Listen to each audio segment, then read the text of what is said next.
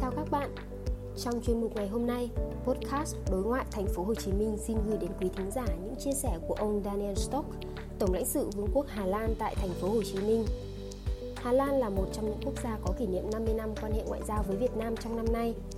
Bài viết sau được đăng trên ấn phẩm Đối ngoại thành phố Hồ Chí Minh số thứ hai năm 2023 sẽ được xuất bản trong thời gian tới.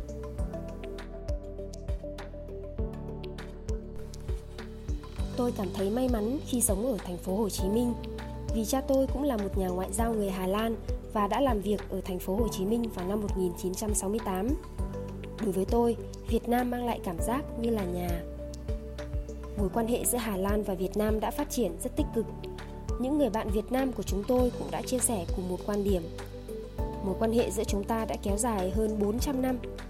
Cách đây vài năm, chúng tôi đã xuất bản một quyển sách mô tả sự khởi đầu mối quan hệ giữa người dân hai nước có tên là Sư tử và rồng. Tiếp xúc giữa hai bên bắt đầu khi các thương nhân Hà Lan tìm đến khu vực quanh Hội An để mở rộng thương mại. Đó chính là cách mà mối quan hệ chung của chúng ta được hình thành. Vì vào thời điểm đó, Hà Lan đã là một cường quốc và người Hà Lan chu du khắp thế giới nhằm tìm kiếm cơ hội kinh doanh dựa trên quan hệ đôi bên cùng có lợi. Và tôi nghĩ rằng điều này đã trở thành nét đặc trưng cho quan hệ của hai nước chúng ta từ khi bắt đầu. Tôi rất tự hào về điều đó và vui mừng khi nói rằng quan hệ giữa Hà Lan và Việt Nam luôn dựa trên cơ sở bình đẳng.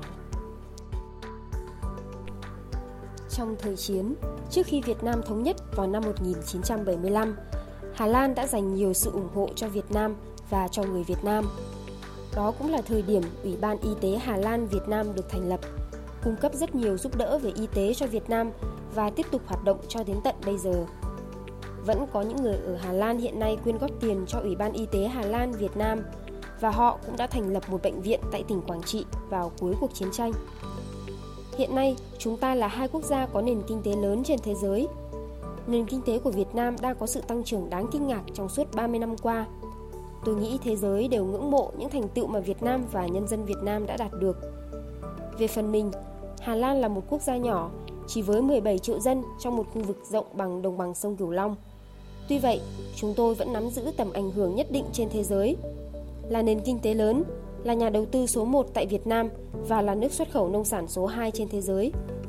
Đất nước Hà Lan cũng có phần lãnh thổ nằm dưới mực nước biển.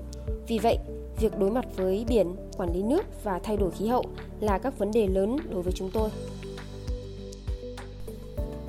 Tiềm năng hợp tác giữa Hà Lan và thành phố Hồ Chí Minh trong thời gian tới Tôi nghĩ rằng Hà Lan và thành phố Hồ Chí Minh đang có mối quan hệ tốt đẹp. Hiện có nhiều sinh viên Việt Nam đang học tập ở Hà Lan. Các trường đại học Hà Lan và Việt Nam hợp tác một cách có hệ thống. Ví dụ như ở thành phố Hồ Chí Minh, chúng ta có trường Đại học Kinh tế có mối quan hệ hợp tác với Đại học Rotterdam, Erasmus Rotterdam. Chúng ta có Đại học Cần Thơ đã hợp tác rất nhiều với Đại học Wageningen ở Hà Lan, đặc biệt trong lĩnh vực nông nghiệp và quản lý tài nguyên nước. Đây là các chủ đề mà Hà Lan nổi tiếng trên toàn thế giới. Chúng tôi rất vui vì có thể chia sẻ kinh nghiệm của mình và tạo cơ hội giao lưu, trao đổi giữa các nhà khoa học. Năm ngoái, Bộ Nông nghiệp đã ra mắt kế hoạch lớn cho đồng bằng sông Cửu Long với sự đóng góp rất lớn của các nhà khoa học từ Đại học Wageningen. Chúng tôi cũng đã có những chuyên gia tư vấn đến từ công ty Royal Haskoning Hà Lan. Hà Lan có một ưu thế dành cho những ai có ý định học tập tại đây, đó là vị trí đắc địa nằm giữa lòng châu Âu Rotterdam là cửa ngõ cho tất cả các hàng xuất khẩu của Việt Nam đi đến châu Âu. Hà Lan là một quốc gia cởi mở và nhiều người nói tiếng Anh nên ở trường đại học cũng có thể học bằng tiếng Anh. Điều này làm cho Hà Lan trở thành một điểm đến hấp dẫn.